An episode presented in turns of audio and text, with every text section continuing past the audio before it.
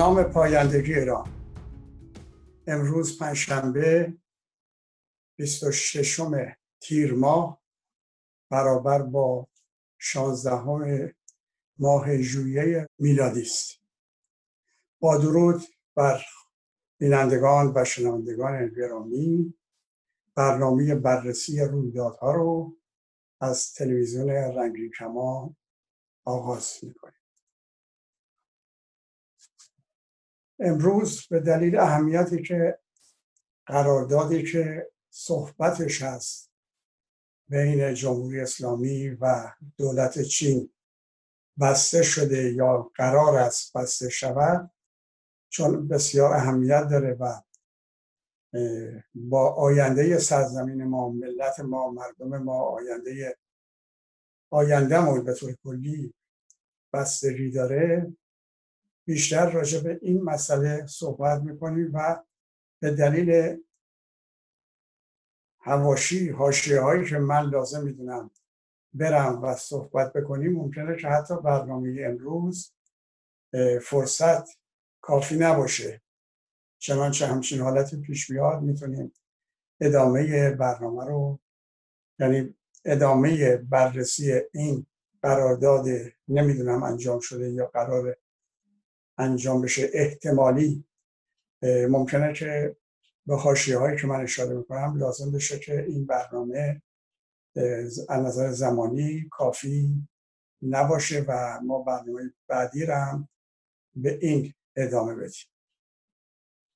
من یادمه که هفته پیش صحبت کردیم و من اشاره کردم که فساد نه تنها قدرت نه تنها فساد میاره برای افراد برای دولت ها هم فساد میاره. یعنی دولت هایی که قدرتمند میشن و این توانایی و تسلط رو پیدا می‌کنن بر سایر کشورها اونها هم دچار فساد میشن. حتی ملت ها هم دچار موقع که به قدرت می‌رسن و این ادامه پیدا می‌کنه دچار فساد میشن و همین باعث میشه که هم دولت های قدرتمند از جایگاه خودشون از جایگاه قدرت سر و زیر میشن. هم ملت هایی که قدرتمندن و قدرت اول جهان رو در دورانهای خودشون دارا بودن.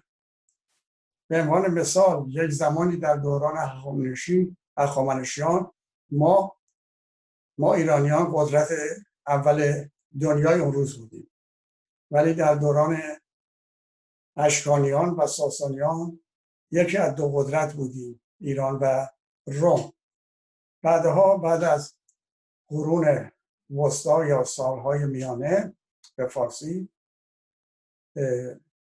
وقتی که کشورهای اروپایی از نظر صنعت به خصوص جنگ افزار پیشرفت کردن و از نظر اقتصادی پیشرفت کردن تولید صنعتی پیشرفت کردن و در زمین های کشتیرانی موفق شدن که دور بزنن اون دماغی امید و بیان از سو به آسیا و از سوی دیگه به سم به تصور اینکه از اون سمت اگر برن چون زمین کرویه طبیعتا به هندوستان می‌رسن که به جای هندوستان به آمریکا رسیدن و تصورشون این بود که اون سرزمین هندوستان به همین دلیل به بومیان یا تمدن هایی که اونجا وجود داشت به این افراد گفتن هندی و این هندی ها یا اندیان هنوز برای نژاد سرخ باقی مونده. به هر روی از دوران سالهای میانه که استعمار پا گرفت در هر مقطع زمانی بار پرتغال اول قدرت بودی وقت اسپانیا اومد جای اون رو گرفت. یک زمانی فرانسه قدرتمند بود با انگلیسان همزمان و زمان انگلیسان به طور قاطع قدرت اول جهان شد. ولی این پایدار نموند همون که در گذشتم در مورد قدرت های دیگه کشورهای دیگه این پایدار نمونده بود. و از پایان جنگ در 1945 آمریکا اومد جای قدرت اول از انگلیسان گرفت و از اون روز تا الان قدرت اول جهانه و به ویژه پس از فروپاشی یا به گمان من متلاشی شدن روسیه شوروی سیاست مداران آمریکا امیدوار بودن یا پی این هدف می‌رفتن که این ابرقدرتی رو هیچگاه از دست ندن چون تجربه ثابت کرده بود که ابرقدرت ها بعد از یک قرن دو قرن ده سال 20 سال در این مدت زمانی جای خودش رو به ابرقدرت دیگری خواهند داد و اینها در پی این بودن که این ابرقدرتی رو حفظ بکنن ولی به هر حال به دلیل پیشرفت که چین در زمینه صنعتی در زمینه اقتصادی در زمینه فن آوری و فن هوایی پیشرفتهایی که به دست آورد با توجه به جمعیت یک میلیارد و 500 هزار نفری که آمریکا 320 یا 30 میلیون جمعیت داره طبیعتا چین موفق شد؟ ژاپن رو پای سر بذاره و امیدواره که در ده سال یا 20 سال آینده نهایت به عنوان اولین قدرت اقتصادی دنیا تبدیل بشه. بنابراین نتیجه می‌گیریم که دولت ها وقتی به قدرت می‌رسن فساد ایجاد میشه از اول قدرتی میفتن و ملت هم به تبعیت دولتشون به همین شکل سقوط می‌کنن. الان چین برنامه داره برای اینکه نیازهای خودش رو در خارج تامین کنه و فراورده های داخلیش رو به خارج صادر کنه. یعنی همون دو عامل وجودی استعمار. یعنی کشورهای استعمارگر از سوی دنبال استعمار کردن سرزمین های دیگران بودن که مواد مدنی و موردی نیاز رو به کشورهاشون ببرن و از سوی دیگه فراورده های صنعتیشون رو ببرن و اونجا به عنوان بازار فروش به فروش برسونن. چین هم شروع کرده همین برنامه البته هم مدتی پیش و نیاز به نفت و گاز داره. هرچه پیشرفت بیشتر میشه این نیاز بیشتر میشه بیشتر میشه به طور که پیش بینی می‌کنن. در آینده سالهای آینده ده سال آینده شاید به روزی 20 میلیون بشکه نفت نیاز داشته باشه. از این رو به سمت خاور میانه اومده و به ویژه به سمت جمهوری اسلامی چه بهتر از جمهوری اسلامی؟ که نیاز داره برای بقای خودش نیاز داره کمک بگیره پشتیبان داشته باشه و به این دلیل راحت معادن ایران و منابع طبیعی ایران رو در اختیار هر قدرتی می‌ذاره که حاضر باشه بقای او رو حفظ کنه یا از سقوط نجاتش بده. به این دلیل الان این مسئله پیش اومده. که می‌خواهند یک قرارداد 25 ساله با چین ببندن و طبیعی است همیشه قراردادها دو طرف داره و یک طرف قوی یک طرف ضعیف. در نتیجه در هر پیمانی در هر قراردادی این قرارداد به سود قوی و به زیان ضعیف خواهد چیزی که اینجا بعد نیست اشاره کنم اینه که هموطنهای ما به حق به دلیل نا نارضایتی از این واگذاری ایران به نژاد زرد اغلب اینو مقایسه می‌کنن این قرارداد با قرارداد ترکمنچا من اعتقادم اینه بر این باورم که این دو قرارداد قابل مقایسه نیست. ما در بستن قرارداد ترکمنچای که در جایی به همین نام بین دولت ایران قاجاریه و روسیه تزاری بسته شد ایران شکست خورده بود. اگر این قرار به این قرارداد ننگین تن نمی‌داد امکان داشت روسا از اون وضعیتی که پیدا کرده بودن پیروزی که به دست آوردن و ارتش ایران با ضعفی که دچار شده و ناامیدی که پدید اومده بود بیان بقیه شهرها رو بگیرن و احتمالا تا تبریز پیش بیان. بنابراین شکست باعث قرارداد ننگین ترکمنچای شد. ولی الان ما در مقابل چینی ها شکست نخوردیم که ناگزیر بشه بیا همچین قرارداد ننگین و ننگ آوری رو امضا بکنیم. این قرارداد به خاطر اینه که رهبر جمهوری اسلامی در موضع سقوط قرار گرفته. امیدی به بقای خودش نداره. با تمام وجود علاقه منده که بهشت زمینی رو که برای ساختن با بهشت آن دنیایی عوض نکنه و از سوی دیگه هم حاضر نیست. نه از اندوخته های خودش که در حقیقت سرمایه های ملی مملکت بوده. برده به نام خودش و وابستگانش و اینها در خارج گذاشته حاضر نیست برای نجات خودش از این پول صرف نظر کنه و در این شرایط تن به بستن یه قرارداد ننگین نده. ولی متاسفانه ایشون نه علاقمنده که از اندوخته های خودش برای نجات خودش حتی حالا مردم رو میگیم ندیده می‌گیره نه حاضر از اندوخته های خودش و فرزندانش برای بقای خودش بیشتر موندن بر قدرت. استفاده کنه نه جرأت داره به دوستایی که دزدیدن و بردن چیزی بگه. عجیبه. کسی در ایران نیست. حتی در زب شدگان ولایت کسی نیست که ندونه این لاریجانی آخون لاریجانی چقدر دزدیده. چند حساب داشته. حسابهای دولتی همه به نام خودش بوده. ولی ایشون میگه پاک ترین افراد یعنی جرأت می‌کنه به یه اگر اگرم دستگاه قضایی می‌خواد کاری بکنه در این زمینه اعلام می‌کنه که نه ایشون پاکترین فرد ماست و هیچ ایرادی هیچ عیبی هیچ تهمتی به ایشون نمی... هیچ تهمتی نمیشه به ایشون وارد نمیشه کرد. من در این زمینه به هر حال مردم ما به حق به پا خواستن اعتراض کردن چه در داخل چه در خارج و یک همبستگی ملی در اعتراض به این قرارداد ننگینه که یک سر چینه و یک سرش هم رهبر جمهوری اسلامی شما وزیر خارجه اسلامی در مسجد در مجلس اسلامی ببخشید چندین بار برای اینکه بترسونه نمایندگان همین مجلس رو که اونطور بهش ناسزا گفتن و اینا رو مطبوب بکنه بترسونه. چند بار گفت که این قرارداد به پیشنهاد رهبر بوده. ایشون پیشنهاد کرده ایشون موافقه ایشون سیاست خارجی رو اداره می‌کنه که مجلسی ها بدونیم اگر به من حمله کنیم مفهومش که به رهبر حمله کردیم و اگر با این قرارداد مخالفت کنیم مفهومش که با تصمیم رهبر ما مخالفت کردید پس بپذیرید.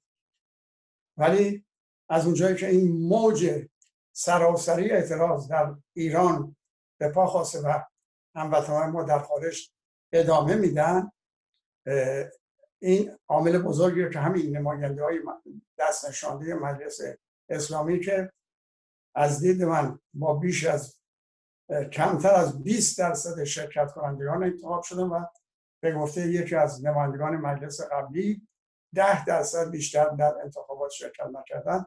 با وجود این به دلیل جو حاکم طبیعی که این نمایندگان هم از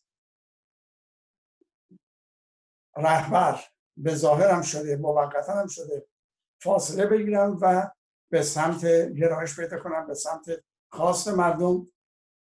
همونطور که در قرارداد 1919 وسوق دوره اعتراضای مردم باعث شد که قرارداد لغو شد امیدوارم که این ادامه اعتراض ها بتونه این قرارداد رو در نطفه خفه کنه و بهش پایان بده. من سپاسگزار همه هموطنانی هستم که به پا خواستم اعتراض کردن و ادامه میدن و خواهند من هم به نوبه خود نامه نوشتم به رئیس جمهور چین و رونوشش برای دبیر کل سازمان ملل و سران پنج کشور صاحب وتو در سازمان در شورای امنیت سازمان ملل و به اضافه آلمان که در فرج در قرارداد فرجام هم ایشون نمایندش حضور داشت و دولت آلمان هم یکی از شش کشور بود.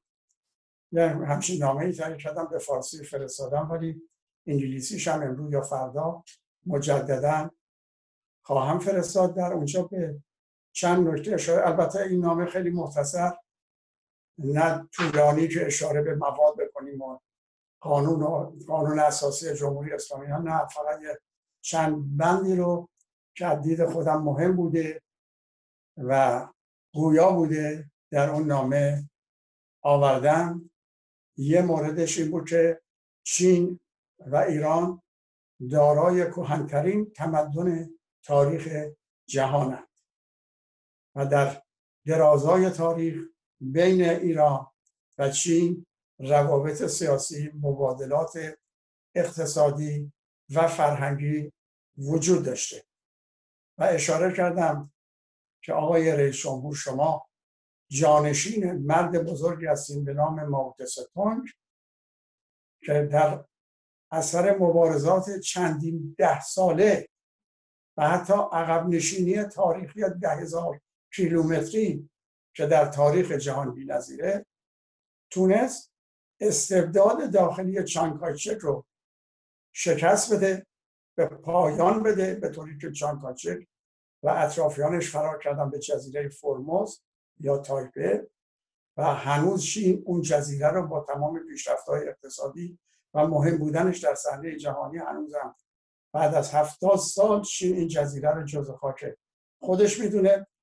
و سوی دیگر با مبارزاتی که به رهبری شجاعانه ما و تداوم این مبارزه مبارزه مسلحانه و جنگ جنگ دو طرف سرانجام چین به رهبری ما او موفق شد که به استعمار ژاپن بر چین پایان بذاره نقطه پایان بذاره. بنابراین شما وارث یا جانشین کسی هستین که با مبارزات طولانی خودش با اون عقب نشین تاریخی تونست به خودکاملی چانکاچک و استعمار ژاپن و چین پایان بده.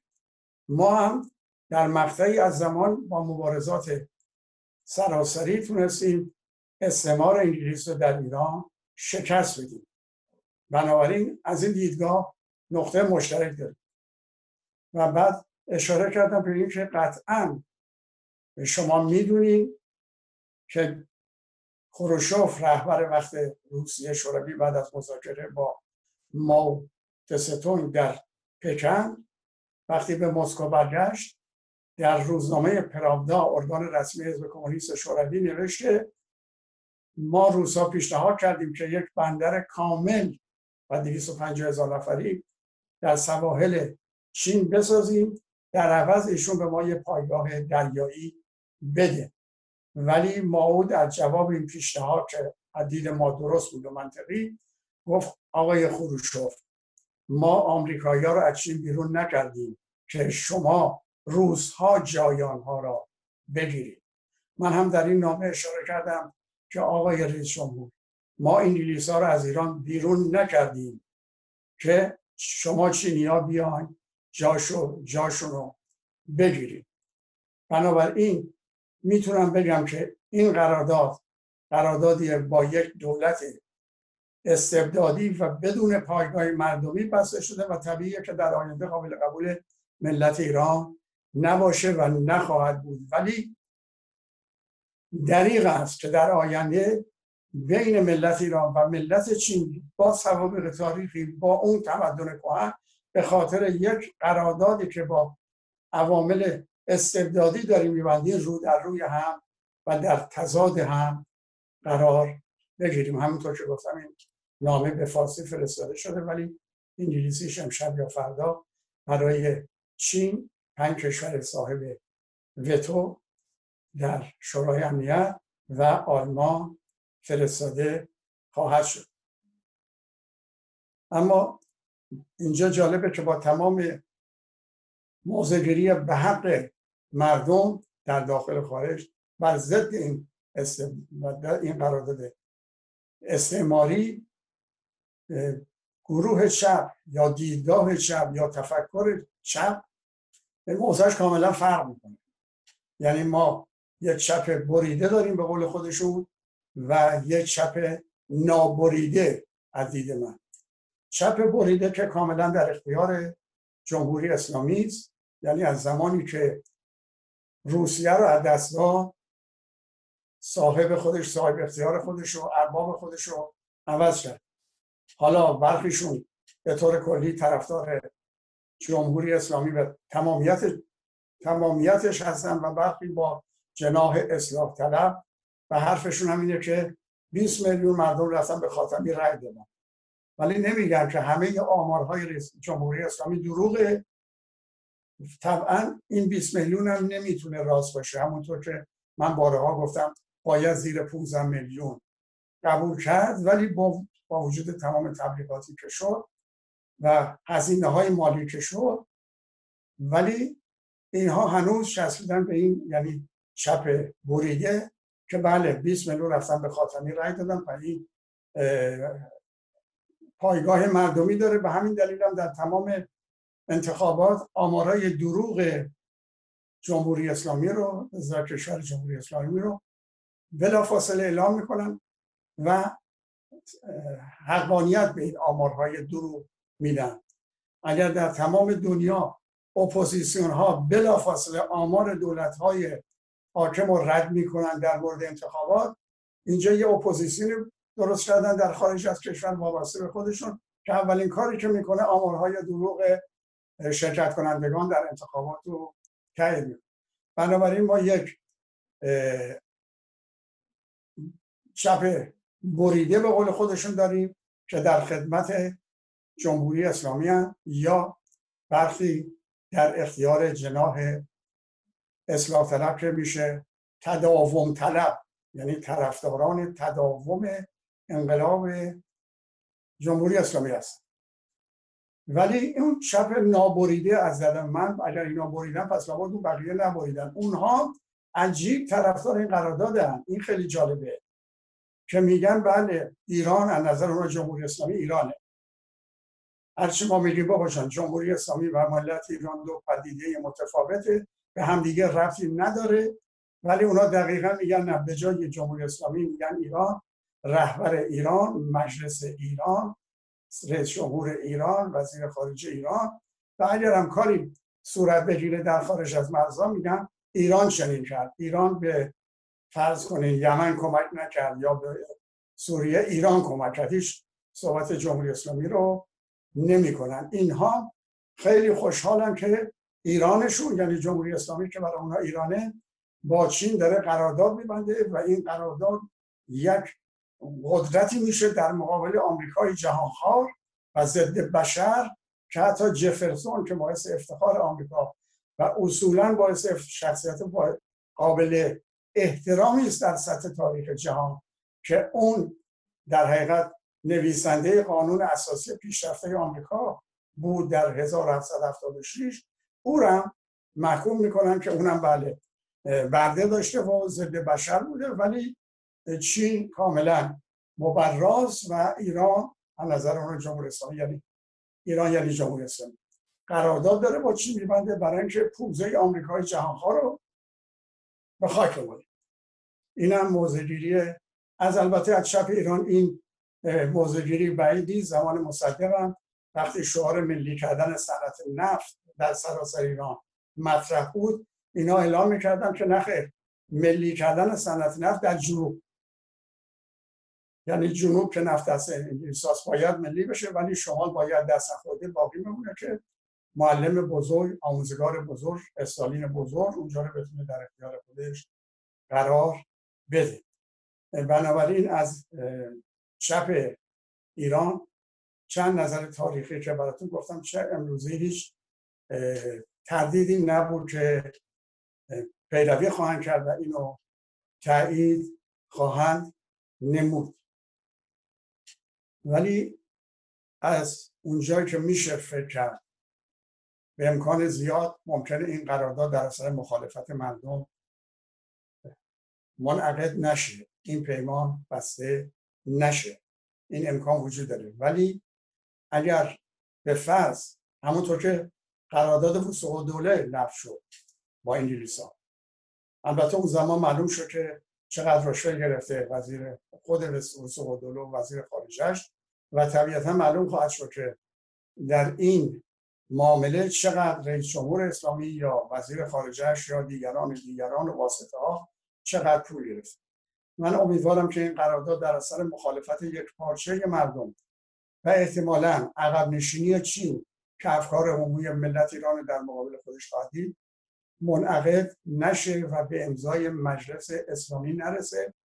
و اگر هم برسه جای نگرانی نیست ما در آینده همین نامه که من نوشتم و دیگران حتما یا نوشتن یا خواهد نوشت اینا سندهایی که ما اعلام کردیم. این نظام نظام استبدادی است و مورد قبول ملت ایران نیست. بنابراین قرارداداش قابل الزام برای ملت ایران نخواهد اینها در دادگاه بین الملل یا در سازمان ملل می‌تونه مورد استناد ما باشه.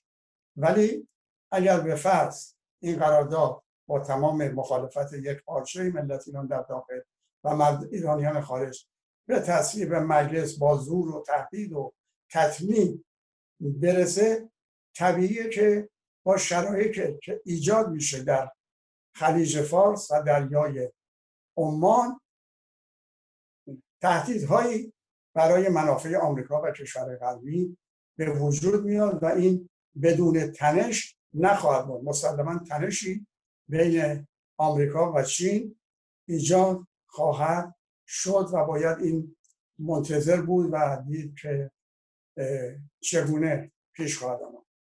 ولی مطالب دیگه هم هست که من به سرعت فقط بگم همه مطالب رو نمی‌رسیم. چین از موقعی که احساس کرده داره تقریبا قدرت اقتصادی میشه نه قدرت نظامی. شروع کرده به کشورهای نیازمند وام دادن و اینها رو با وامی که میده به گونه قرارداد میبنده که اینا قادر به پرداختش باز پرداختش نیستن و به استناد اینکه اینها قادر به باز پرداخت نیستن این دست اندازی می‌کنه و سیاست استقلال این کشورها رو از بین می‌بره. نخستین اقدامش در سریلانکا یا سیلان گذشته بود که وامی داد و دولت سریلانکا قادر به باز پرداختش نبود. تصمیم گرفت یکی از بندرهای سریلانکا را اشغال نظامی بکنه. همین کار رو در ساحل آش کرده به یه شکلی دیگه و در آفریقای جنوبی.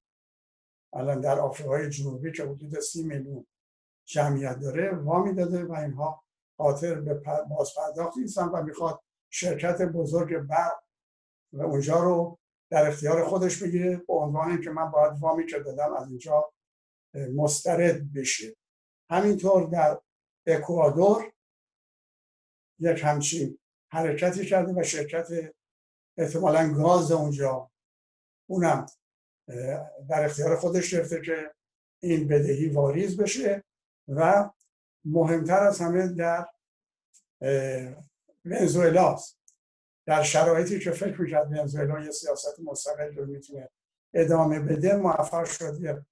یعنی وامی به اینها داد که در ازای دریافت نفت واریز بشه. ولی امروز که ونزوئلا در اثر مخالفت آمریکا و اروپا و مخالفت داخل در شرایط بد اقتصادی قرار گرفته نسید اون در جمهوری اسلامی شاهد هستیم و می‌بینیم و می‌تونه با فروش نفتش یک مقدار به این اقتصاد ورشکسته سر و سامان بده کوچکترین گذشتی نمی‌کنه و میگه باید قبل از هر فروش نفت و هر جای دیگه نفت رو به ما بدین در ازای وامی که گرفتیم و روز به روز به اقتصاد ورشکسته ونزوئلا لطمه بیشتری وارد میشه.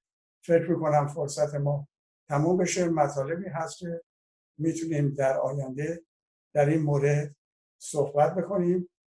به خدای بزرگ میسپارمتون. پاینده ایران.